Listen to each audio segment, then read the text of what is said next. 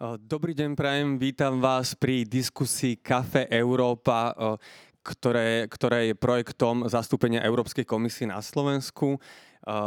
Ja sa volám Roman Samotný, budem moderátorom dnešnej diskusie, ktorá sa odohráva v teplárni v Bratislave. Témou dnešnej diskusie bude to, ako kresťanstvo prístupuje k, LGBT plus ľuďom. Budeme sa rozprávať aj o dúhových veriacich.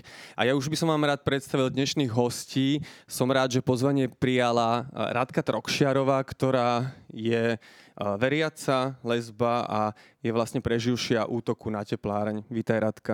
Ďakujem krásne. Som veľmi rád, že pozvanie prijala aj evangelická farárka Anna Polcková. Ďakujem pekne, pekný večer. A dnešným hostom je aj František Mikloško, publicista a bývalý politik. Ďakujem.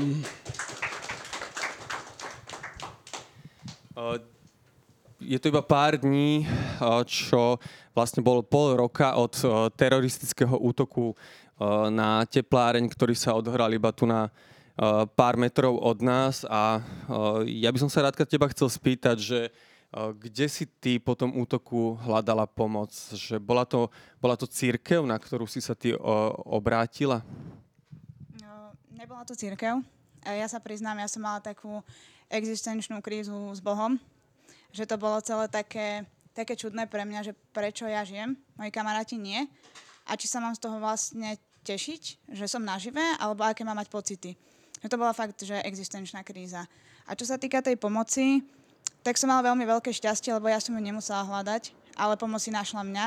A to bolo aj v podobe teba a v podstate celej LGBT komunity, eh, ktorá je na Slovensku. Všetci, ktorí mohli, nejako pomôcť, tak mi napísali a naozaj pomohli. Takže naozaj pomoci našla mňa. Čiže si to skôr tak vnímala, akoby, že, že tá pomoc prichádzala ani nie tak z prostredia uh, církvy, ale primárne teda z LGBT plus komunity. Uh, áno, je to tak. Z prostredia církvy v podstate neprišla žiadna pomoc, skôr ten opak, ako sme všetci vnímali. Uh, hlavne z tých vyjadrení. Pani Polocková, vy ste po tom útoku, ktorý sa stal, viem, že vlastne aj dlhodobo pracujete aj s dúhovými veriacimi. Máte dokonca aj linku pomoci pre dúhových veriacich.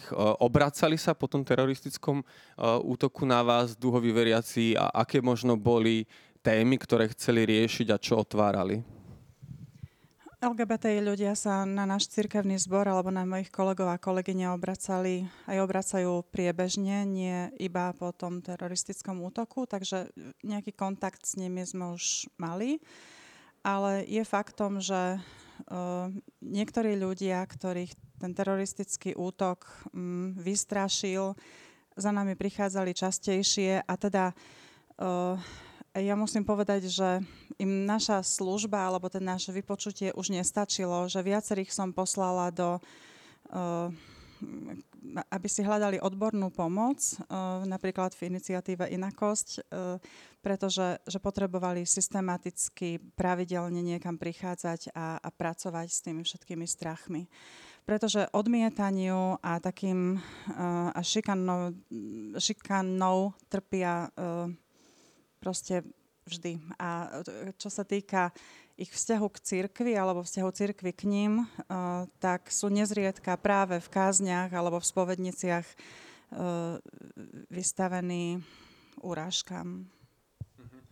Čiže, ale na druhú stranu, ako je faktom, že sa na vás akoby že obracali, že, že predsa len boli, bolo viacero LGBT plus ľudí, pre ktorí práve bolo prirodzené sa obrátiť na církev s nejakou akoby prozbou o pomoc tejto akoby že ťažkej situácii. No, oni to oceňovali, alebo oceňujú tak priebežne. Nezaznamenali sme nejaký veľký nárast e, ľudí, ktorí by práve vtedy hľadali útočisko u nás. Ja, ja mám na mysli dvoch ľudí, ktorí, ktorí vtedy sa mi zdôverili, že sa boja chodiť po ulici. A, a ešte dokonca niektorí mm, LGBTI ľudia mi písali, mne písali, že, že teda na mňa myslia, že to musím mať v týchto dňoch nejako ťažké, čo, čo bolo pre mňa veľmi zvláštne. Uh, ale mm, povedala by som, že LGBTI ľudia sa práve aj po takých vyjadreniach, ktoré neskôr prišli cirkevných predstaviteľov, uchádzali o pomoc inde ako, ako v cirkvi, ako v inštitúcii. Vyhľadávali mňa aj moju kolegyňu alebo môjho kolegu tak ako predtým. Tí, tí ktorí sa uh, teda objavovali u nás, ale uh, prinášali jednoducho viac toho strachu vyvolaného tým konkrétnym zážitkom, čomu boli vystavení. Uh, pán Mikloško, čo vám išlo hlavou, keď ste sa dozvedeli o, o tom, o tej vražde Matúša a Juraja, že nad čím ste premyšľali v tých, v tých chvíľach, alebo ako ste to možno vnímali tesne po útoku? Ja som po novembri 89 trikrát bol v situácii, že tak tvárou tvár v mojom blízkom okolí sa niečo také stalo. E, prvýkrát to bola, keď to bola vražda Remiáša. Ja som v ten večer, my sme boli v Ružomberku na výjazde ako strana a v ten večer som dal aj do novín vyhlásenie, že to je prvá politická vražda. Potom som zažil vraždu tých Kuciaka a Kušnerovej. Až potom, keď som si prečítal ten jeho článok, ktorý mal pripraviť na publikáciu, som pochopil, že bol zavraždený proste pretože niekomu vadil, pretože išiel niekomu pod kožu. Ale najväčší taký údes som zažil pri tejto vražde, pretože sa jednalo o naprosto nekonfrontačných, nevinných ľudí, ktorí, povedzme, že Samozrejme, že Remiáš robil spojku medzi, medzi Feďverešom a medzi, tu na, medzi Siskou. Teda Siskou, tou paralelnou. Čiže bol v konfrontácii, ale tá vražda bola hrozná. To isté, povedzme, tí, títo dvaja novinári so svojou ale, ale tu zrazu boli úplne nevinní ľudia zavraždení a vo mne to vyvolalo údes, úplne poviem. Aj som to vtedy hovoril manželke, že toto je niečo, čo som v živote nezažil. Rozumiem, že máte pocit, že možno podobné reakcie boli, vnímali ste aj medzi, aj v rámci katolíckej cirkvi, možno medzi ďalšími veriacimi? Áno, v tom okolí, kde ja sa pohybujem, som vnímal takýto istý postoj, že ľudia boli z toho šokovaní. Samozrejme, katolíckej cirkvi sa hlási 60% ľudí, to znamená, že sú zrejme pokrstení a sú členmi cirkvi, čiže tam to máte štrukturované od biskupov, kňazov, reholníkov, všetko možné. Ale v tom okolí, kde sa ja pohybujem, tam, tam to ľudia prežívali podobne. Čiže skôr zdesenie a zdesenie, také, pretože to sa tu ešte nestalo, aby niekto, kto tu sedí a pretože je niečom inaký, inakší, tak ho niekto zavraždil takto súrovo. Stretávali ste sa možno v rámci tých kruhov, ktorých sa pohybujete s nejakým spochybnením toho, že, že si to zaslúžili, alebo, alebo s nejakým akoby relativizovaním toho, toho trestného činu? v tom okolí nie. Skôr začínali sa internetom šíriť rôzne hoaxy, o tom, najmä o tom zabijakovi, teda o tom chlapcovi, že kam patrí, alebo čo má za problémy, alebo a tak ďalej, a tak ďalej. Čiže ja mám pocit, že týchto dvoch chlapcov, ktorých tu zavražili, nikto nespochybňoval, ale veľa diskusí bolo okolo, okolo toho vraha. A samozrejme aj okolo okolností, že zrazu prišiel domov, dostal novú zbraň a toho sa zavraždil. Čiže to do dnešného dňa by bolo nevyjasnené. Radka, po, po, tomto, po tomto čine bolo, ty si to myslím, že aj niekde uviedla, akoby, že taká uh, že rovnako veľká bolesť, uh, akú si zažívala tesne po čine, sa akoby objavila, keď prišiel, keď vyšiel keď bol medializovaný ten obežník arcibiskupa Oroša, ktorý vlastne akoby tak naznačuje, podsúva, že obete nemuseli byť nevinné a teda tým pádom aj ty a že si nejakým spôsobom akoby ste si mohli za to vlastným životom. Ako si na to reagovala? Že čo to v tebe vyvolalo? Mm, vieš čo, mne vždycky tieto vyjadrenia uh, prídu tak, že tá druhá osoba je nejakým štýlom zlomená, potrebuje sa zviditeľniť a na niečom ryžovať. Mne je strašne ľúto, že uh, dokáže toto povedať a neriadi sa Bibliou. Uh, nemám voči tomu človeku hnev, ale dúfam, že už nikdy nikomu tak neublíži. Lebo naozaj to bolelo. A bolelo to aj Jurajevu maminu, keďže je veriaca a viem, že uh, veľmi trpela po tomto vyjadrení. Predstav si, zavraždia ti syna len tak a zrazu ešte niekto tvrdí, že nebol akože nevinný, že si za to môže sám. Takže naozaj toto nebolo vôbec príjemné od neho a verím, že bude nejakým štýlom niesť následky niekedy. Čiže, čiže bolo to vlastne akoby taká akoby, že druhá, druhá rána po, po, po tom... Po, tom...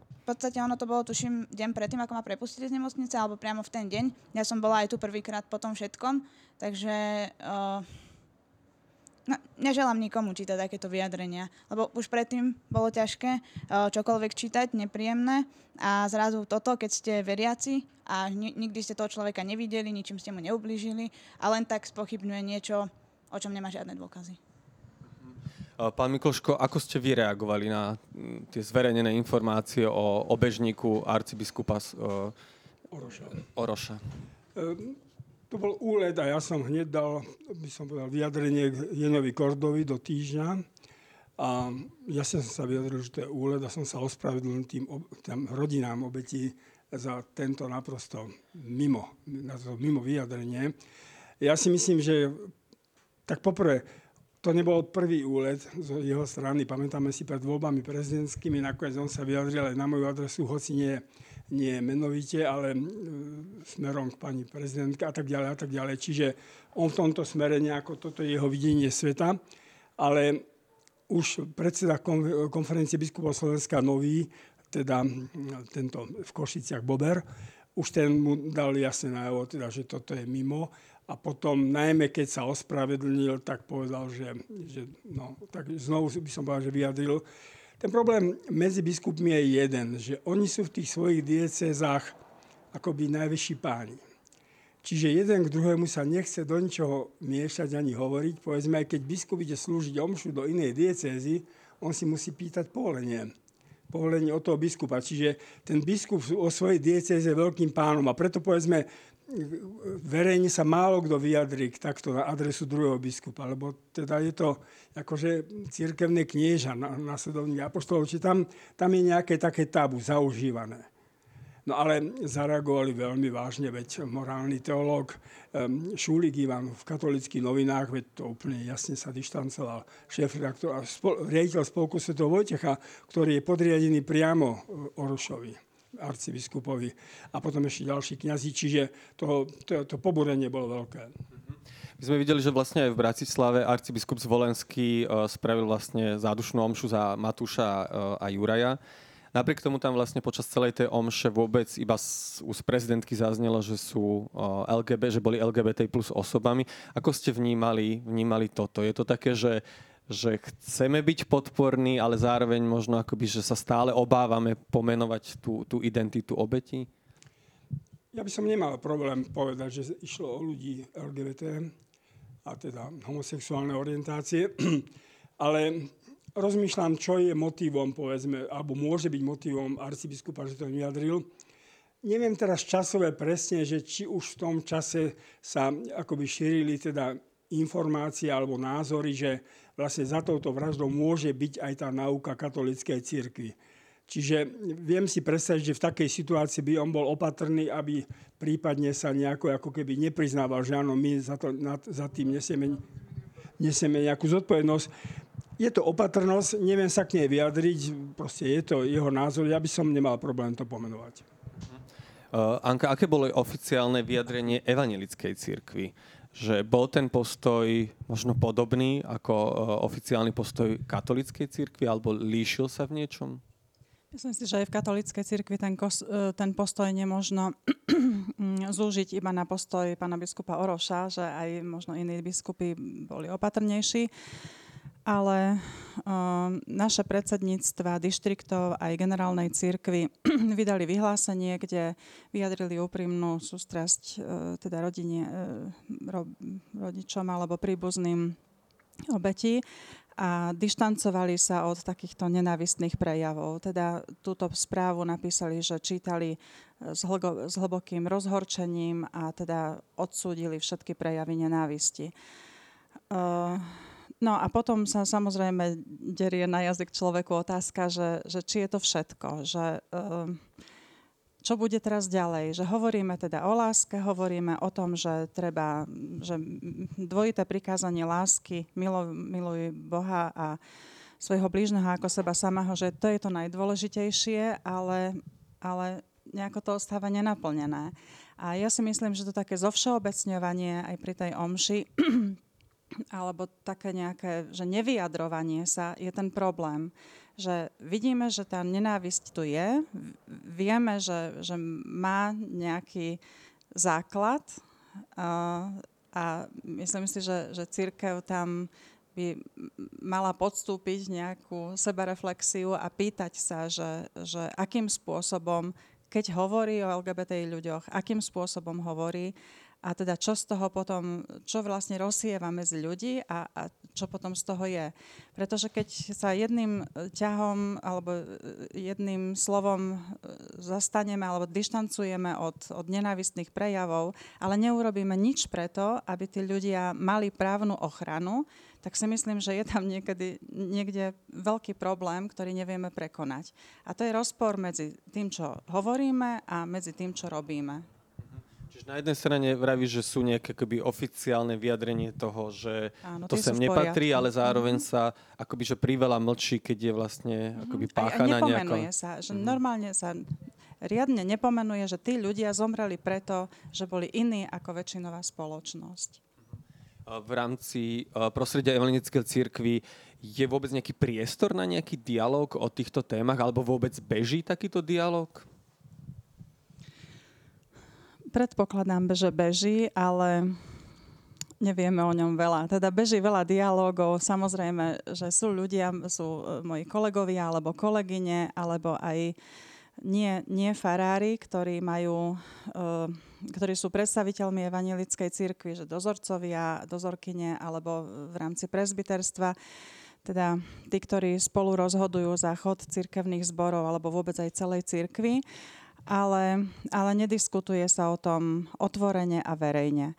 My sme ako cirkevný zbor s mojimi presbytermi a presbyterkami, aj kolegyňami a kolegami e, sa niekoľkokrát pokúšali otvoriť e, postavenie a práva LGBTI ľudí e, na Slovensku a v cirkvi, ale žiaľ, e, mm, ďaleko sme neprišli pretože e, my dávame stále najavo svoj postoj a teda svoje presvedčenie o tom, že, že mm, LGBTI ľudia sú rovnakí ako všetci ostatní, boli tak stvorení, majú žiť e, v, vo svojom prirodzenom prostredí a teda v súlade s tým, e, čo prežívajú, čo cítia ale stále mm, sme, sme s týmto názorom, ktorý vyjadrujeme otvorene a verejne, mm, osamotení.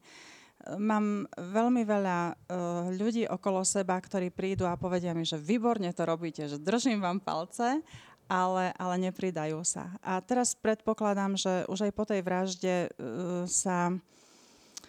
Uh, myslím si, že tá, tá zodpovednosť, alebo tá zodpovednosť za to nie len mlčanie e, sa už očakáva, sa zvýšila a že niektorí farári alebo niektorí refarárky predsa len začínajú o tom uvažovať inak. A mám, mám nádej z tých e, rozhovorov, ktoré s nimi vediem, že že už nebude dlho trvať, aby sa odvážili a hovorili. Jednoducho hovorili o tom, čo prežívajú, čo vidia, čo cítia. Pán Mikloško, vnímate, že to je možno podobné aj v katolíckej cirkvi? Že sú tam uh, možno farári, uh, ktorí akoby chcú o tejto téme diskutovať aj vecne, ale že skôr majú obavy túto tému otvárať? Ja som si stihol prečítať už tieto vaše, tieto vaše odporúčania. Veľmi sa im páčia. A tu nadčítam to druhé. Počúvaj a pokúšaj sa pochopiť pozíciu druhého. Ja som aj preto privítal, a teda je pre mňa čest, že ste ma sem pozvali, že možno je to môže byť začiatok takého vzájomného načúvania. E, pretože zase povedzme si jednu vec, že, že povedzme, môžem hovoriť za katolíka. Katolícka církev má nejaký názor, povedzme, na vzťah, na vzťah dvoch ľudí. To znamená aj muža, ženy a podobne. E, ona má taký istý názor, povedzme, na život intimný život muža a ženy pred manželstvom, ako na povedzme dvoch ľudí, ktorí sú, sú jednakej orientácie.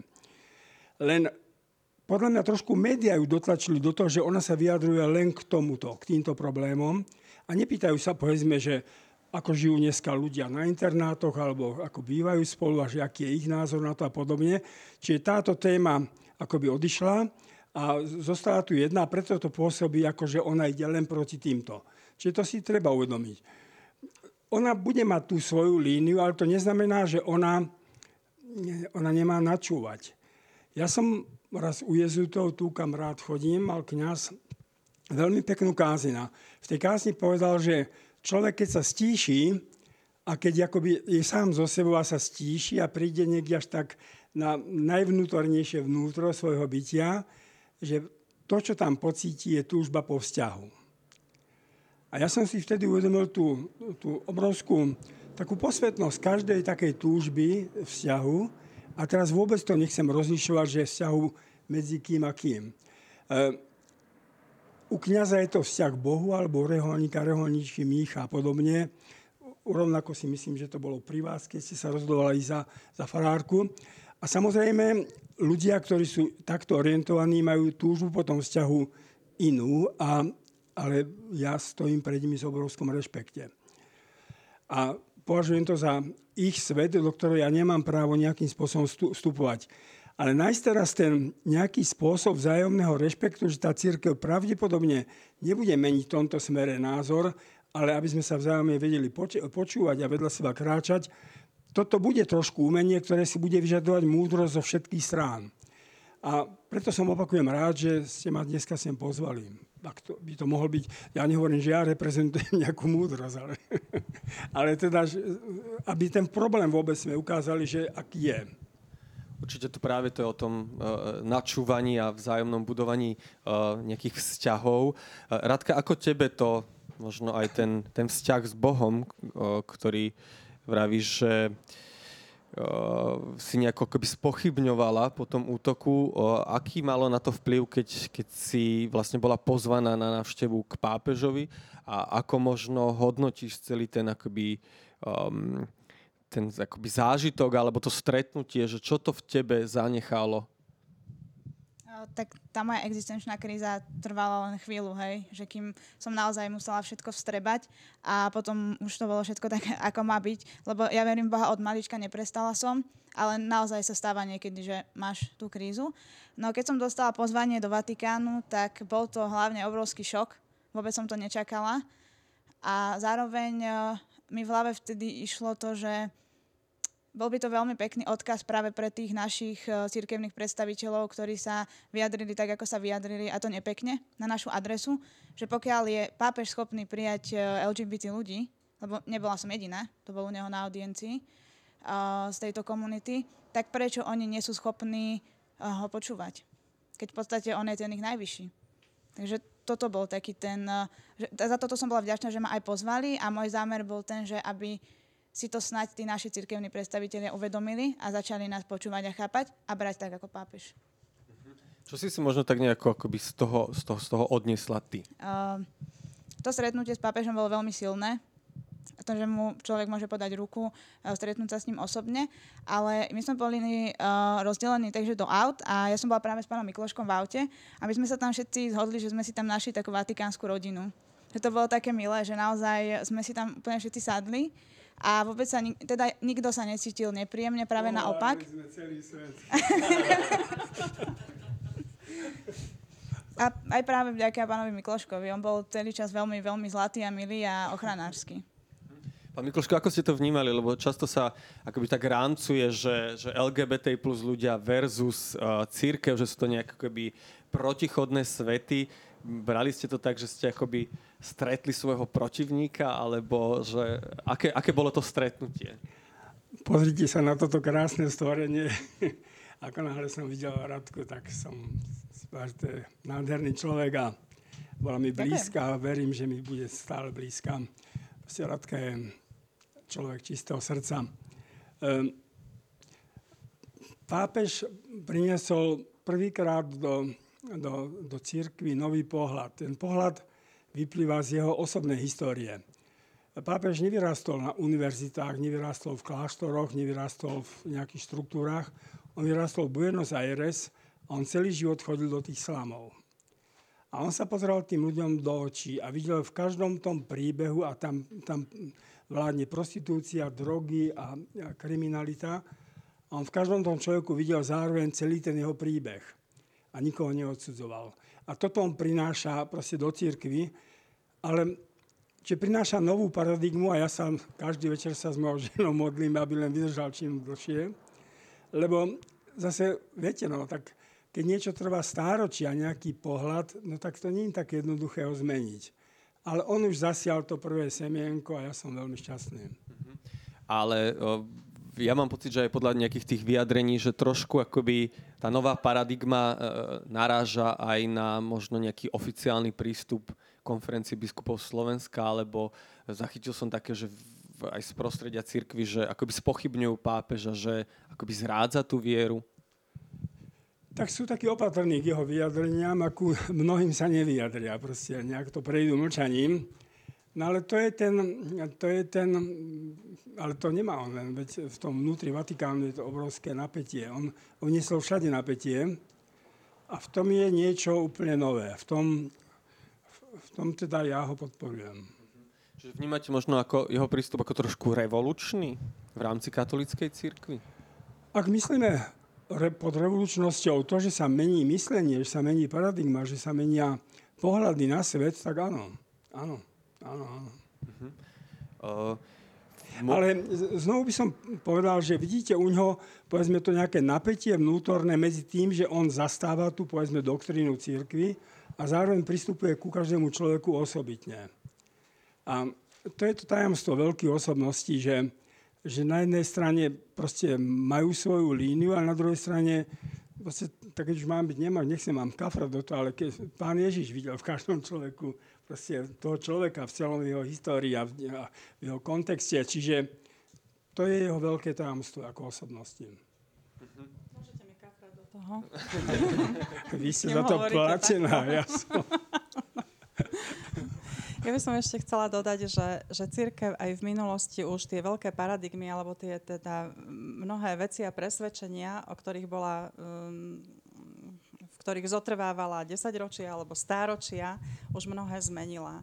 Zmenila napríklad uh, prístup k ženám, alebo teda postoj k ženám, úplne inak zaobchádzame dnes s ustanoveniami, s ustanoveniami o otroctve alebo o psychických poruchách, ktoré tam tiež sú v Biblii definované alebo v Novej zmluve ako posadnutia a podobne, alebo nejaké predstavy o tom, že pán, že pán Boh stvoril uh, život a svet za 7 dní. To sme už všetko prekonali. A keďže sme sa vtedy boli ochotní, alebo niekedy dávno naši predkovia pohnúť od, od niektorých uh, presvedčení, tak verím, že to urobíme aj teraz a že to urobíme v prospech človeka. Mhm. Čo je možno také to oficiálne učenie evangelickej církvy o LGBT plus ľuďoch? o homosexualite napríklad?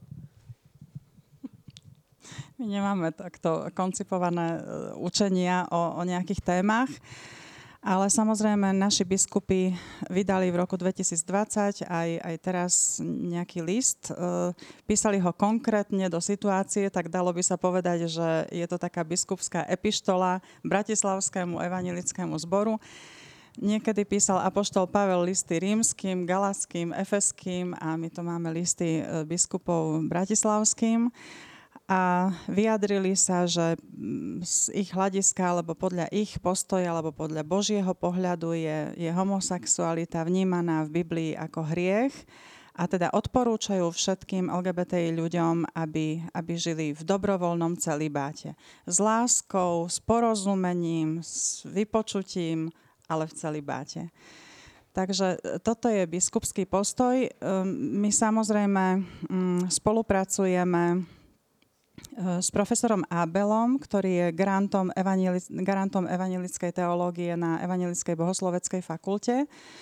A teda on, on e, na našej konferencii, ktorú sme usporiadali v septembri minulého roka, prednášal na tému homosexualita a homosexuálne správanie nie je hriech a všetko odôvodnil teologicky, biblicky, takže si mohol za tým stáť. A keďže teológia je veda, vedná disciplína, hlásime sa k tomu, takže aj, aj tie literárne spisy, ktoré boli koncipované pred viac ako 2000 rokmi, dnes musíme vedieť, pochopiť a interpretovať vo svetle poznania, ktoré máme dnes.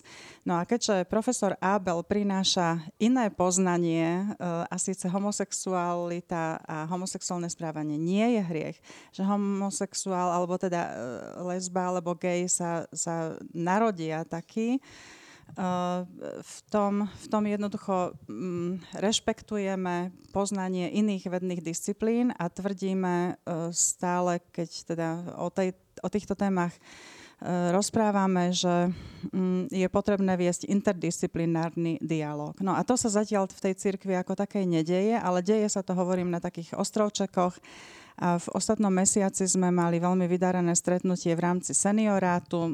Dalo by sa to možno porovnať s okresom alebo možno s viacerými okresmi e, na úrovni Bratislavského seniorátu, že asi 30 e, farárov sa zúčastnilo zase ďalšej diskusie na, tejto tém, e, na túto tému s profesorom Ábelom.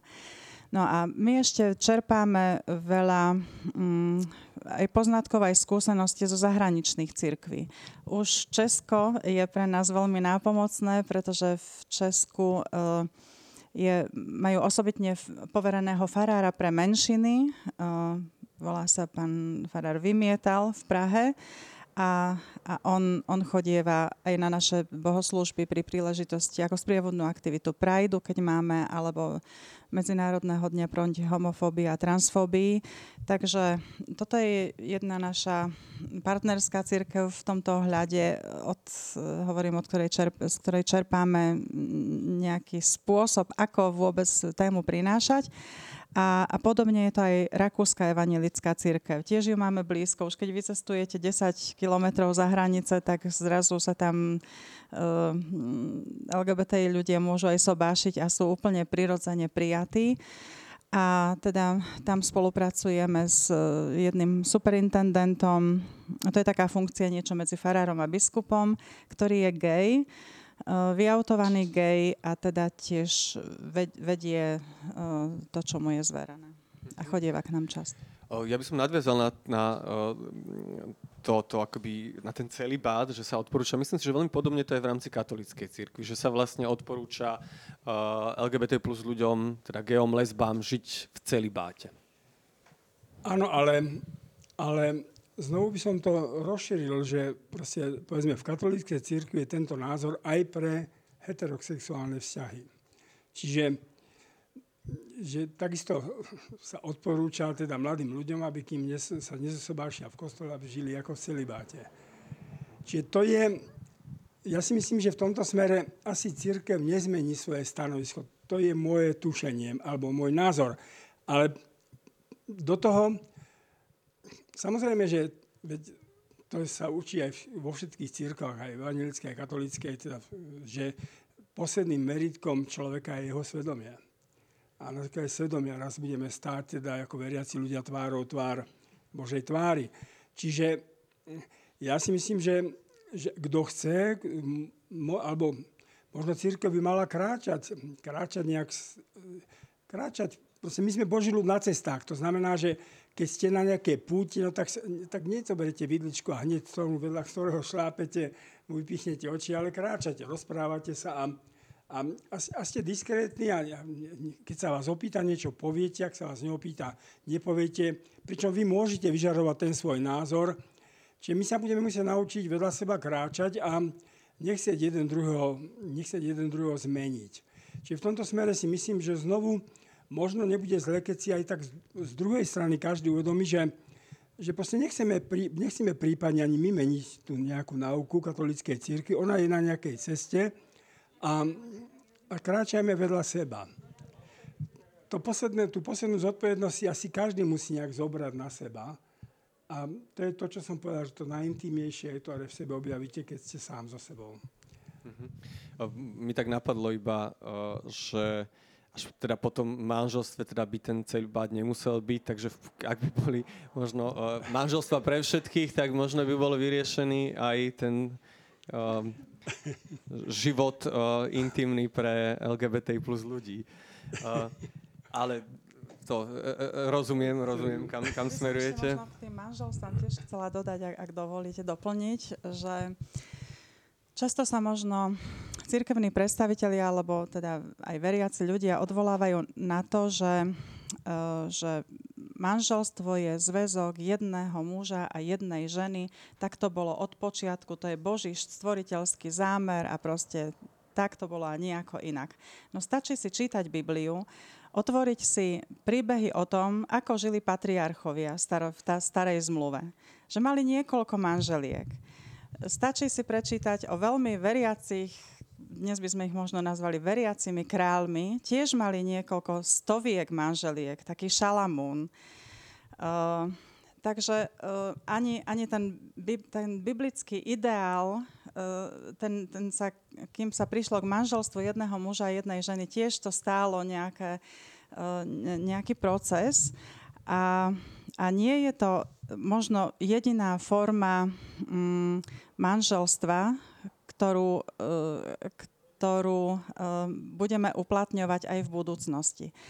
A predpokladám, že, že všetci o tom tiež veľmi dobre vedia, ako to vyzeralo v tých starozmluvných dobách, alebo že aj Apoštol Pavel, keď píše svoje listy, tak tiež hovorí iba do konkrétnej situácie a kým nepoznáme tú konkrétnu situáciu, nemôžeme vytrhávať verše z kontextu tej doby a uh, hovoriť iným, že pozrite sa, toto je teraz nariadenie pre vás. Pretože nerobíme to tak so všetkými ostatnými biblickými citátmi. Takže to, to si myslím, že by sme si mali vedieť ako kresťania povedať, že, že na niektorých e, vyjadreniach chceme rigidne trvať, bez ohľadu na to, aby sme vedeli, kedy boli napísané, komu boli napísané, prečo boli napísané a úplne nejako mechanicky ich preložiť do 21.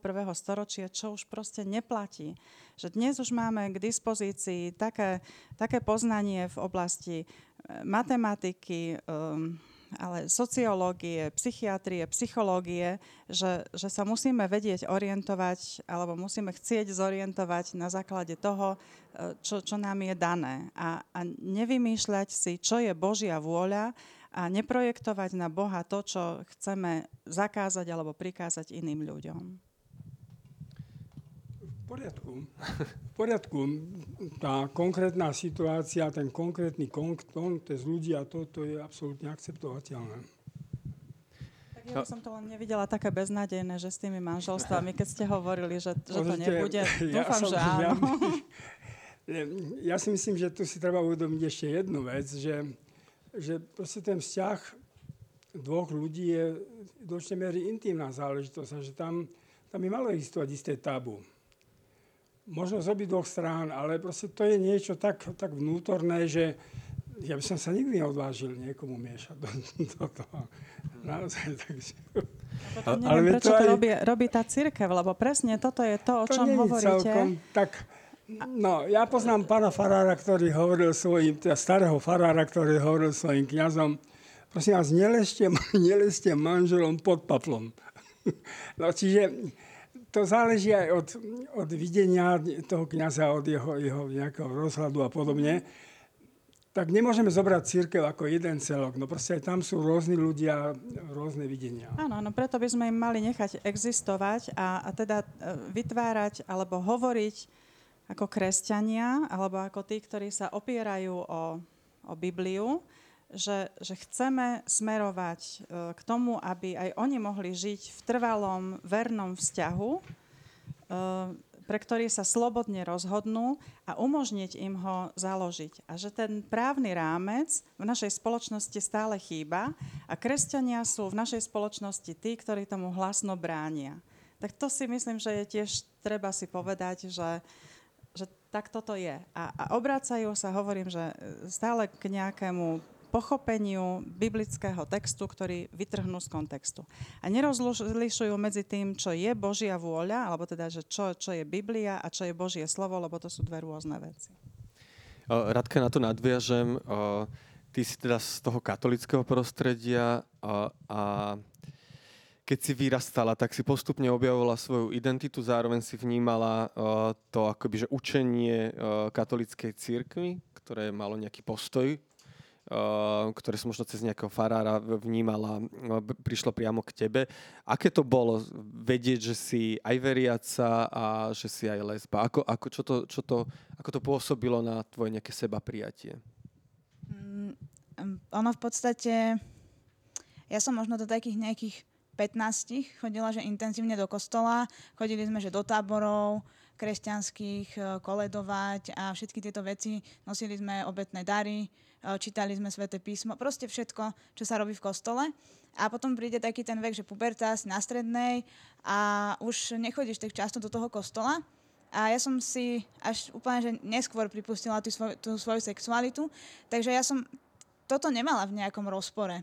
Hej, že ako keby uh, už som bola nastavená tak, že sa mi nepačili aj iné vyjadrenia církvy, nielen ten postoj k uh, LGBT komunite. A preto som proste ostala len tak, že verím v Boha, áno, ale nepotrebujem chodiť do kostola, aby som niekomu dokazovala, že verím a že som veriaci človek, ale idem tam, keď chcem a keď mám ja tú potrebu. Lebo Bohom sa môžem rozprávať hoci kde.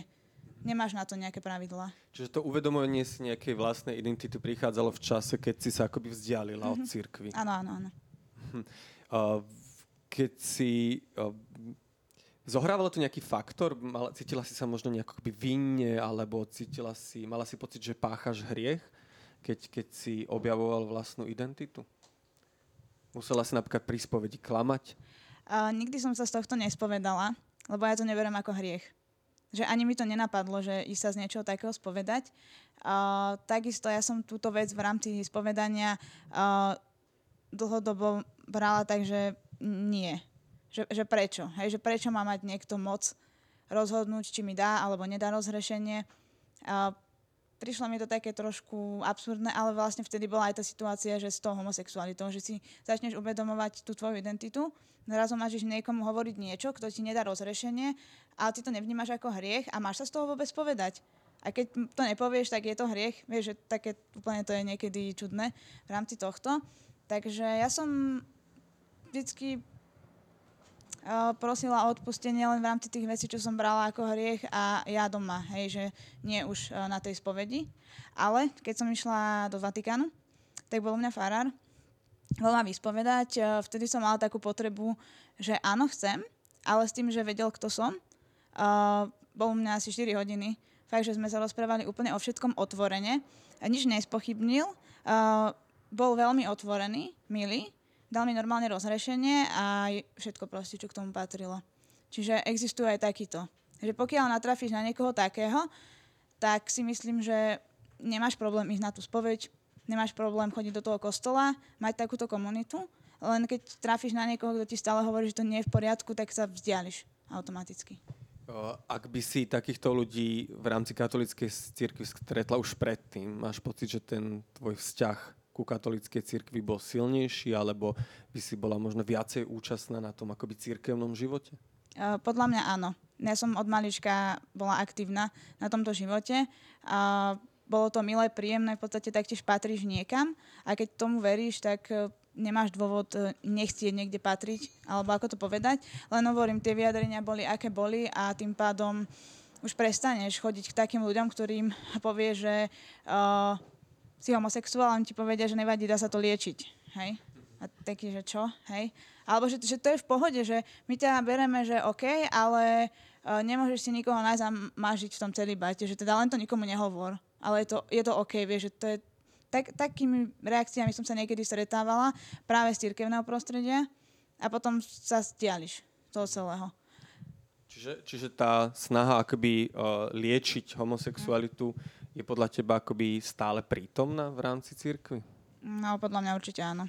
Lebo som sa s tým stretla dokonca nie tak dávno, možno nejaké 3-4 roky dozadu, keď sa uh, niekto, koho poznám, takto vyjadril, že akože ja som s tým OK, ale keby chceš s tým pomôcť, tak viem, že sa to dá riešiť. Uh-huh. A vtedy som stala dosť akože zaskočená. A je to prioritne niekto, kto je veľmi veriaci a práve na tomto spektre to bolo, tak som bola z toho dosť zaskočená vtedy. Uh-huh. Vieš si predstaviť, že by si uh, prežila celý život v celibáte? Že by si sa akoby vyhýbala partnerským vzťahom? Tak uh, myslím, že to si nikto nechce ani predstaviť. Že je prirodzené, že chceš s niekým ten život stráviť, prežiť, uh, zostarnúť s niekým. No najlepšie, ja som presne tak, ako sa to bavili, že mať možnosť manželstva a tým pádom by teda odpadla aj táto vec ohľadom toho, že žite v celibáte. Lebo tým pádom si pred Bohom tak, ako máš byť. Hej? Aj mhm. církev by možno musela potom trošku zvážiť, čo rozpráva. Uh-huh. Pán Mikloško, tu zaznelo to, to liečenie homosexuality, to je niečo, čo sa akoby tak nejako pravidelne objavuje v súvislosti aj s katolickou církvou. Aj túto minulý rok tu boli vlastne Bratislavské Hanusové dni, kde uh, sa vlastne konverzné terapie akoby spomínali. Uh, je toto akoby niečo, čo je... Ako to, ako to hodnotíte, toto akoby liečenie homosexuality a konverzné terapie? Ja sa priznám, že sa s tým nestretávam v tom prostredí, s ktorými ľuďmi, ľudí, ktorými sa ja stretávam aj s kniazmi, aj, aj, aj s niektorými biskupy. Ja sa nestretávam, čiže to znovu záleží asi od človeka k človeku. Povedzme tak, ako ten kniaz, ktorý sa rozprával s Radkou. Ja myslím, že každý človek nejak sám sa musí rozhodnúť, čo chce byť a že či, či chce svoj svet meniť alebo nie. Čiže do toho ja by som si nevedel predstaviť, aby som nejak do toho vstupovala riešil. To je zase naozaj tajomstvo každého človeka, nech, nech sa v živote slobodne rozhodne, čo chce byť. Ja možno ešte, ešte na jednu vec tak zareagujem, že tu vlastne v 2013 roku to bola taká akoby silná vlna, ktorá sa vlastne bol pastierský list, ktorý sa čítal aj vlastne v podstate vo všetkých katolických kostoloch, kde zaznievalo, že LGBT plus ľudia sú kultúra smrti, a že nie je to niečo, čo spolu vytvára nejakú akoby, že atmosféru a prispieva k tomu, že trošku akoby, že časť spoločnosti odsúva na, na okraj a akoby ukazuje, že to sú tí zlí? Ja teda sa nepamätám na taký pas. Viem, že niektorí teda kniazy toto hovorili, ale ne, nevylučujem to, že to tak bolo, ale ne, nepamätám sa. Ale to nie je teraz podstatné. Um, ja si celkovo myslím, že, že tá, ten vzťah povedzme, medzi touto skupinou ľudí a medzi aj kresťanstvom je veľmi napätý. Že je napätý a že to napätie sa vyvoláva z, obi, zo obidvoch strán. Teda, že, a samozrejme toho sa chytajú politici, ktorí najradšej sa na nejakých takýchto témach vezú, aby získali hlasy. Čiže um, ja si myslím, že, no, že proste to nejak najprv to napätie treba nejakým takýmto vzájomným stretávaním trošku, trošku akoby skloniť. A potom môžeme, potom verím, že sa zmenia aj jazyk. Lenže teraz, povedzme aj z tej druhej strany často zaznieva, že toto sú fundamentalisti a tmári a neviem čo všetko a stredovek. Čiže ten jazyk je z obidvoch strán nedobrý. A tu by som povedal, že na obidvoch strany, že no, čaká nás nejaký čas, kedy, kedy treba sa vzájomne počúvať. A potom možno v tom, že, viete, ľahko sa zaujíma nejaké stanovisko tak akademicky, keď toho človeka nevidím. Ale, ale stretnite sa s niekým do očí a povedzte mu, že ty si tmár, alebo ty sa chod lieči a podobne. No to je úplne iná situácia, keď sa s niekým stretávate. Čiže ja by som povedal, že my sme tak trošku na začiatku všetko tu na Slovensku, že Opakujem, veľmi vítam, že ste dneska urobili toto stretnutie. Tá osobná skúsenosť uh, je, je absolútne kľúčová. Uh-huh. Ja som, ja, ja si myslím, že držím nejak doktrínu, teda katolíckej círky vo svojom vnútri. A, ale videl som toľko životných príbehov, veď už mám 76 rokov, toľko dramatických príbehov, že proste som veľmi opatrný niekoho súdiť a, a skôr mám pocit, proste byť blízko niekoho je ďaleko podstatnejšie pre mňa. Ja veľmi oceňujem tento váš prijímajúci postoj, lebo ho z vás cítim, ale chcem protestovať voči tomu, čo ste povedali, že, že sa vytvára napätie z obi dvoch strán. Ja si nemyslím, že LGBT ľudia vytvárajú napätie. LGBT ľudia sú v tomto, v tomto celom diskurze spoločenskom skôr na strane tých, ktorí sú napádaní, odmietaní naozaj na okraji a a tu je nejaká sila, ktorá, ktorá im stále ukazuje nejaké miesto, ktoré im chce určiť. A uh, verím, že, že by bolo dobré, keby jedných druhých počúvali, ale to, čo hovorila Rádka o, o, tom, o tej teda dlhej spovedi, uh, si myslím, že je veľká výnimka aj v katolíckej cirkvi, skôr ako pravidlo. A že, že ja veľmi trpím aj v evanilickej cirkvi tým, že, že väčšina ľudí, ktorí aj vedia, kde je sever, vedia sa k tej téme postaviť, pretože tých ľudí naozaj majú radi a počúvajú ich, ale mlčia. A ja si myslím, že to mlčanie je strašné. To mlčanie vedie k tomu, aby všetky, tí, všetci, všetky tie, tie zlé démonské síly, až naozaj, ktoré, ktoré potom vedú človeka až k nenávisti a zabíjaniu, sa mohli ďalej šíriť a nikto im nevie povedať, že halo, že takto nemôžete s človekom pracovať. Nemôžete, lebo, lebo príkaz lásky je najdôležitejší, je dôležitejší ako všetko to, čo z Biblie nepochopíte. Ja som myslel na tie útoky skôr cez médiá niektoré, kde sa hovorí o, tých, o tom tmárstve a podobne. Ale pokiaľ ide o to mlčanie, ja by som si vedel predstaviť, že niektorí ľudia mlčia, pretože nemajú na to celkom svoj názor. je to, je to aj nový problém, povedzme si otvorenie v slovenskej spoločnosti. Málo sa o ňom diskutuje, skôr sa v tej práve politické alebo ideologické rovine o tom hovorí, že mali by do toho viac vstúpiť, povedzme, aj ľudia, ktorí sú odborníci a tak ďalej a tak ďalej. Čiže ja by som si vedel predstaviť, že to mlčanie súvisí aj s tým, že tí ľudia nemajú zatiaľ svoj názor. Anka, ty si spomenula uh, vlastne, že aj v Rakúsku sú, sú uh, kňazi, ktorí sú z LGBT plus komunity. Uh, čo to ako, čo to vlastne pôsobí, ako to pôsobí na církev, ako možno reagujú aj kolegovia z Slovenskej evangelickej cirkvi na otvorenie LGBT plus uh, kňazov alebo uh, farárov, farárky. Stretávajú sa možno aj oni s predsudkami? Mm, áno, myslím si, že sa stretávajú aj, že oni sú niektorí plní predsudkov, ale uh, mám aj my v našej cirkvi ľudí, o ktorých všetci vedia, alebo väčšina vie, že, že sú gejovia a že, že musia si svoju lásku alebo svoj vzťah zažívať a nechávať na, na čas dovolenky, kedy, kedy môžu byť spolu, lebo inak to pre nich možné nie je. A mm, samozrejme, viacerí študovali v zahraničí, vidia, aké to je v Amerike, vidia, aké to je v Británii alebo v severských krajinách, v Nemecku, v Rakúsku, ale potom prídu sem a, a prispôsobia sa. A ja by som bola rada, keby to bolo to stanovisko také, že vyčkávajúce, ale aj, aj to nie je veľmi šťastné, lebo keď chcem niečo vedieť, tak sa o to zaujímam. A myslím si, že, mm,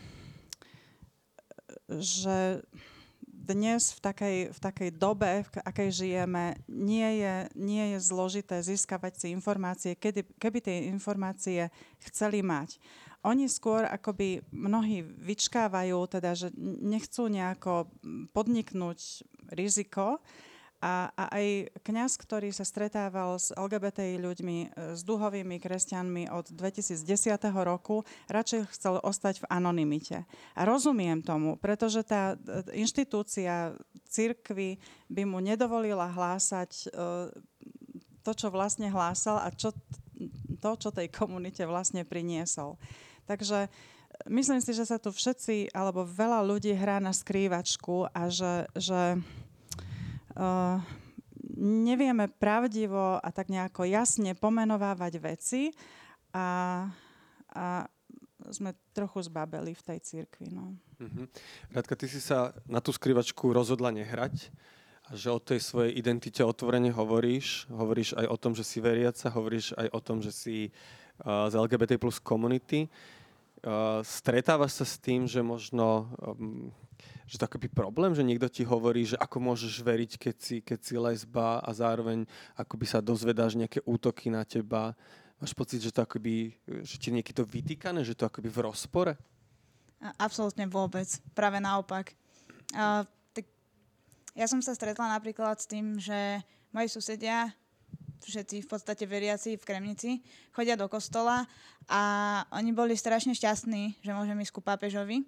Dokonca uh, boli z tých, ktorí prišli ku mne uh, na pokec, lebo chceli vedieť určité veci, lebo im nerozumeli a chceli sa opýtať, že čo a ako. A moja 83-ročná starka to zobrala tak, že všetko pochopila a absolútne to nebere ako nejaký hriech alebo čosi iné, od nej mám napríklad aj Bibliu a vždycky sa vieme o tomto porozprávať, takže ja absolútne, fakt, že absolútne ani raz, uh, odkedy je to teda verejné, som sa nestretla. Iba v médiách, kde bolo uvedené, že som kvázi veriaca, tak niečo v tom zmysle, že jediné médiá. hej, to ako keby spochybnili, že či, či vôbec. Verím. Čo, aha, čo spochybnili, že či, či si hej, veriaca? som veriaca, hej, to som sa niekde tak náhodne akože uh-huh. dočítala. Takže jedine média. Uh-huh. Stretla si sa možno tým, že si aj o tom tak otvorene hovorila možno s nejakým záujmom z prostredia církvy, že by chceli sa s tebou rozprávať o tej tvojej akoby, osobnej skúsenosti? Že si ťa mhm. vypočuť? Zatiaľ nie. Toto vôbec. A bola by si možno aj otvorená na takéto akoby, že rozhovory?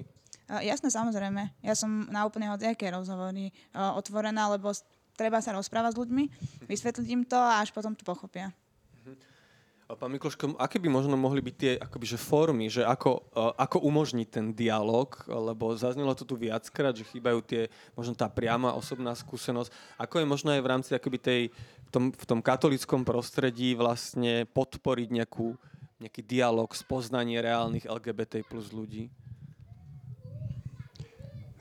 Viete, ja povedzme, túto problematiku považujem za jednu z problematík, ktoré povedzme stoja pred nami v katolíckej cirkvi. Ja keď vidím, že akým spôsobom sa v katolíckej cirkvi chytajú tie extrémistické strany, ako sa aj biskupy nevedia k tomu vyjadriť, lebo sa boja, boja sa, že stratia aj veriacich, ktorí podporujú týchto extrémistov. Čiže ja mám pocit, že nás čaká ešte jedna veľmi dlhá cesta. My sme proste tá sloboda nás zaskočila. Za komunizmu sme mali nepriateľa a to nám uľahčilo život. Mať nepriateľa je veľmi ťažké, ale nemať nepriateľa je veľmi, veľmi ešte ťažšie, pretože si ho musíte nejak hľadať, aby ste, aby ste sa zorientovali v tej slobode, lebo ináč ste úplnom váku. Neviete, čo máte robiť. Čiže mi sa dá, že my sme všetci na jednej dlhej ceste. Pozrite sa na, nechcem do toho miešať politiku, ale to isté nás čaká proste na politickom poli nejak tu dať do pohybu niečo, aby niekedy si kladem otázku, či my sme vôbec zreli ešte na demokraciu, už na demokraciu. Ja mám skúsenosť teda ešte z čas komunizmu. My sme v 69. teda som sa dostal do tých spoločenstiev už tak naplno a do toho 89. sme začínali úplne z malých, povedal by som, spoločenstiev, až to vyrastlo jedno generačné proste videnie sveta ale to bolo 20 rokov proste roboty. A preto ja všade hovorím aj pri tých politických diskusiách, aj všade, že proste nás čaká dlhá cesta a my musíme nejakým spôsobom budovať nejaké to videnie sveta. Čo sa pri tom ukáže, že čo je, na čo máme, na čo nemáme, to sa ukáže. Ale či v tomto smere tak samozrejme teraz konkrétne, no ja si viem predstaviť, že, že proste v niektorých e, reholiach sa vytvoria takéto priestory na menšie skupiny, kde už sa môže hovoriť aj otvorenejšie, lebo, lebo to, čo bolo povedzme silné v tých našich spoločenstvách, že tam bolo 8 až 10 ľudí, to bolo z bezpečnostného hľadiska. Ale to zase dávalo obrovskú silu, že tí ľudia sa tam cítili akceptovaní. Že proste na každého prišlo, každý mohol povedať, počul aj iného názora, tomu niečo otvorilo oči a podobne. Čiže ja si myslím, že cesta takýchto akoby malých stretaní spoločenstiev je cesta do budúcnosti, ak chceme to Slovensko vôbec zmeniť. A do toho patrí aj táto problematika. My sme úplne niekde na začiatku. Tá sloboda nás normálne zaskočila. Ja si myslím, že my sme ju nikdy v dejinách ani nemali. Lebo o, asi platí aj to, čo ste spomenuli, že akoby na to kresťanstvo sa odvolávajú čoraz viacej extrémisti a teda aj odsudení To je najväčšie nebezpečenstvo, ktoré církvi dneska hrozí. A možno aj nebezpečné je to, že uh, aj z vedenia katolíckej cirkvi nie vždycky príde akoby uh, dištancovanie sa od, od takýchto uh, ľudí, od extrémistov, ktorí sa opierajú a odvolávajú na Áno, ja vám popíšem situáciu. Povedzme, je zhromaždenie za rodinu, v poriadku, to je pekné. Sú tam biskupy katolícky, evangelickí a pri tam zrazu tá Kotlebovci s tými zástavami zelenými. A to je tam pol námestia. Ja sám neviem, čo by som robil. Či by som ako biskup povedal, že alebo odidete, dáte tie zastavy preč, alebo končíme. Neviem, neodvážim sa im to poradiť, ale to je takto, že oni sa okamžite proste nalepia. Oni sú tí, ktorí chcú akože reprezentovať dneska kresťanstvo voči zlému, zhieralému západu. To je všetko ťažký zápas, ktorý tu, preva, ktorý tu žijeme. A máte pocit, že možno v rámci tej katolíckej cirkvi je dostatočná snaha sa uh, ukázať, že teda uh, neonacisti ako nepre, nereprezentujú kresťanstvo, že teda nejdú v stopách Ježiša? No ak sa, to ne, ak sa tá sila nenájde no tak skončíme ako za slovenského štátu, že nás to proste zrazí niekde, že nás to oni strhnú. Vždy radikálnejší strháva toho, čo je pasívny, čo sa nevie vyjadriť. Čiže ja to hovorím už otvorenejšie. Proste, ak sa toto nepodarí, že nás v cirkvi, teda hovorím to na takom politickom poli, že ak sa ne, od tohto nedištancujeme, tak sa zase zamotáme. Ako teda uh, Ukrajinci pod ruskou agresivitou, pretože to hlása aj uh, moskovský patriarcha Kiril, že blahobyt a duhové pochody uh, sú skazovce pre celú spoločnosť. Tak si myslím, že aj v tomto rozmere by sme to mali dnes vidieť. Ja som teda nevidela Kotlebovcov ešte na Prajde. Tak dobre ste nevidela. No, že e, tým som chcela povedať, že aj katolická církev by, by sa mohla, alebo mahla, mala, alebo teda aj evangelická vôbec církev zastávať menšín a, a hovoriť proste v prospech človeka. Pretože oni hovoria, že za Boha a za národ, ale akoby vzťah k Bohu oddelujú od vzťahu k človeku. A to si myslím, že je úplne milné, to je chore a to je protibiblické, neľudské. Ako si predstavujete církev 21. storočia? Čo, čo by mala plniť? Ja si myslím, že církev to možno sama nevie. Proste církev je na ceste. Ja si pamätám, keď v 68. prišli Rusi do Československa, tak my sme mali naozaj taký vzor toho Vladajukla a on nám povedal, že ideme ďalej. Tak církev si nevyberá ani čas, ani miesto, kde, kde je v, dejina, v dejinách postavená. Čiže nevieme, aká bude tá situácia. Ak sa tu rozšíri nejaká strašná vojna, bude církev úplne inej podobe. Čiže ideme ďalej. No proste nevyberáme si ani miesto, ani čas a mali by sme žiť to evanelium. Ale teraz znovu už jak, nejak príliš začínam kazá, kázať. Ja si myslím, že církev by bola blahoslavená, keby povedala, že ona nevie, čo má robiť. Že to by bol prvý zásadný, dobrý bod, aby si uznala, že že niekde nestíha, že tá spoločnosť je niekde pred ňou. A ja som presvedčená o tom, že církev 21. storočia by sa mala vrátiť na začiatok. Mala by vnímať Ježišov príklad, to ako on zaobchádzal s ľuďmi na okraji, aj napriek tomu, že ho farizeji alebo zákonníci kvôli tomu prenasledovali, ale presne odhaloval všetku pretvárku že je úplne iné niečo deklarovať a, a keď to nerobíme, tak je to úplne zbytočné. Je to mŕtva viera a, a mali by sme to vedieť nejako pomenovať a, a mali by sme sa vrátiť k tomu, čo robil Ježiš. A ja si myslím, že Božiu vôľu, alebo že o Bohu, keď hovoríme, tak musíme hovoriť zároveň jedným dychom o vzťahu k človeku a že, že ten človek sa tu neobjavil len tak, že Boh nie je nejaká e, statika, ale Boh je dynamicky pôsobiaca entita v celej spoločnosti a pôsobí presne um, tým, že, že sa všetko mení, všetko sa hýbe, človek, spoločnosť a aj poznanie. A ja si myslím, že, že e, je veľmi dôležité pre kresťanstvo alebo vôbec kresťanov, aby pochopili, že mať rešpekt pred poznaním, dnešným, znamená mať rešpekt pred Bohom a pred človekom. Až potom, keď tieto všetky veci začneme vnímať v súvislostiach a nebudeme si namýšľať, že my poznáme Božiu vôľu, lebo nám ju niekto zjavil alebo niečo zjavilo, ale budeme chcieť skúmať a otvárať sa e, ľuďom a poznaniu okolo nás, takže vtedy zistíme, ako môžeme ísť dopredu naozaj všetci. Radka, čo by tebe pomohlo, aby si uh, vlastne mohla byť akoby že účastná toho, toho cirkevného života a zároveň akoby žiť pravdivo? Fúha. uh, no určite sú to tie manželstvá, ktoré by sme tu chceli mať. Uh, no a aby sa prestali všetci tváriť, že byť homosexuál je hriechom. Hej, lebo však nikto nechce byť hriešnik a kresťan, to sa vylúčuje. Takže asi tieto veci. Uh-huh. A premyšľal si možno, že by si akoby úplne odišla od katolíckej církvy, že by si ako premyšľala sa nad tým, alebo skúmala si možno aj iné náboženstva, alebo ateizmus? Ateizmus nie. Mm. ja naozaj verím v Boha a je to v podstate uh, taká tá vec, ktorou sa zobudzam aj zaspávam, že keď sa dejú pekné veci, tak vždy ďakujem za tie pekné veci a keď sa dejú nejaké horšie, tak proste prosím o to, aby to bolo nejak lepšie a takisto ďakujem za to, že sú všetci zdraví, aby boli zdraví. To je na takej každodennej mojej báze. a nemenila by som to vôbec. A čo sa týka inej uh, no ťažko povedať. Uh, nemám nejaký rozhľad a zatiaľ tu nikto nie je taký, že áno, my sme otvorení homosexuálom, je to v poriadku. Takže som nad tým neuvažovala.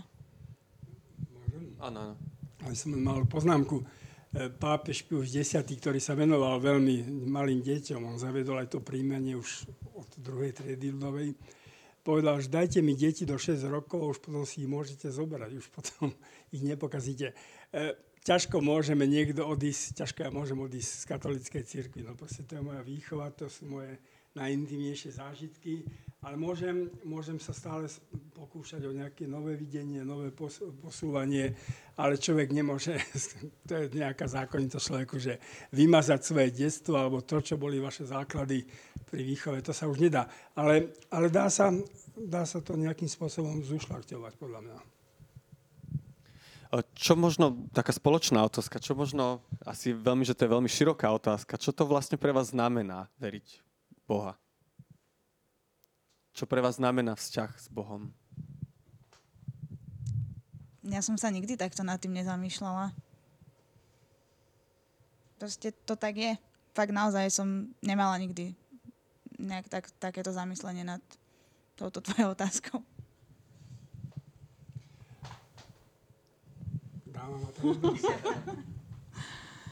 Mne viera Boha stále napriek všetkým zlyhaniam cirkvy alebo aj mojim vlastným zlyhaniam stále dáva zmysel pre môj život, pre moje miesto, pre to, čo mám v živote robiť, ako sa mám správať. A uh, snažím sa byť eh, stále dosť seba kritická alebo vnímavá na to, aby, aby som vedela, ako sa chcem posúvať ďalej, s kým a prečo. Pre mňa to znamená celoživotne nejako blízko s Božiu vo mne. A vo chvíli, keď som nežil dobrým životom, tak sa tá blízkosť vzdialovala, teda som sa vzdialoval, ale, ale žiť blízko si Božej a podľa mňa to človek nejak cíti, veď môžete ísť po ulici a môžete nejakým spôsobom sa modliť. To nemusí byť nejaká špeciálna modlitba, ale, ale žijete v nejakej blízkosti Božej a to, to dáva človeku absolútne zázemie, nejaké také aj, aj emocionálne, ale samozrejme aj pe, ako pevný bod.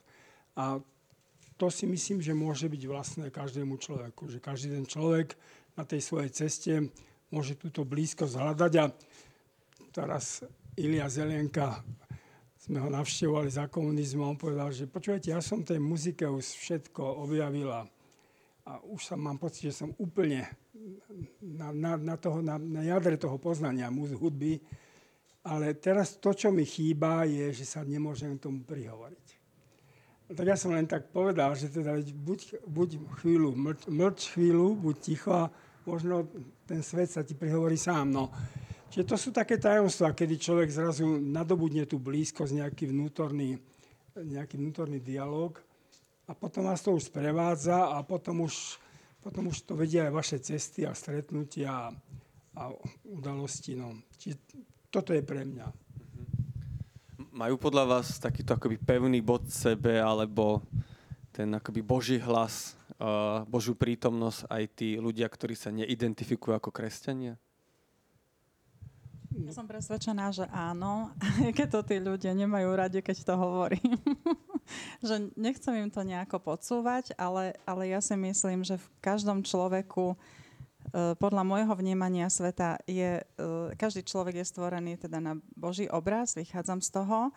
A teda veľa dobrého, veľa ľudského, veľa takého, takej otvorenosti som zažila od ľudí a s ľuďmi, ktorí o sebe tvrdia, že neveria v Boha kresťanstvo má v sebe teda takú akoby základnú dogmu, že Boh je v troch osobách. Teda Otec, Syn a Duch Svetý.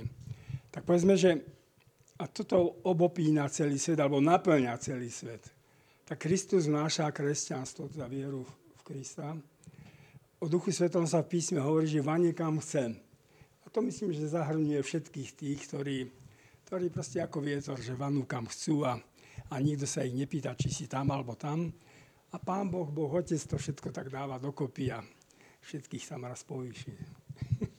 Rádka, ty to máš, uh, asi máš veľa kamošov, ktorí sú aj, nie sú kresťania, možno majú nejakú inú vieru. Ako, uh, keď sa rozprávate o týchto témach, je to, akoby, že to akceptuje, že oni to majú tak, ako majú, alebo im akoby hovorí, že ty to máš takto a že by to tiež tak mohli mať? Mm, nikdy neprehováram ľudí.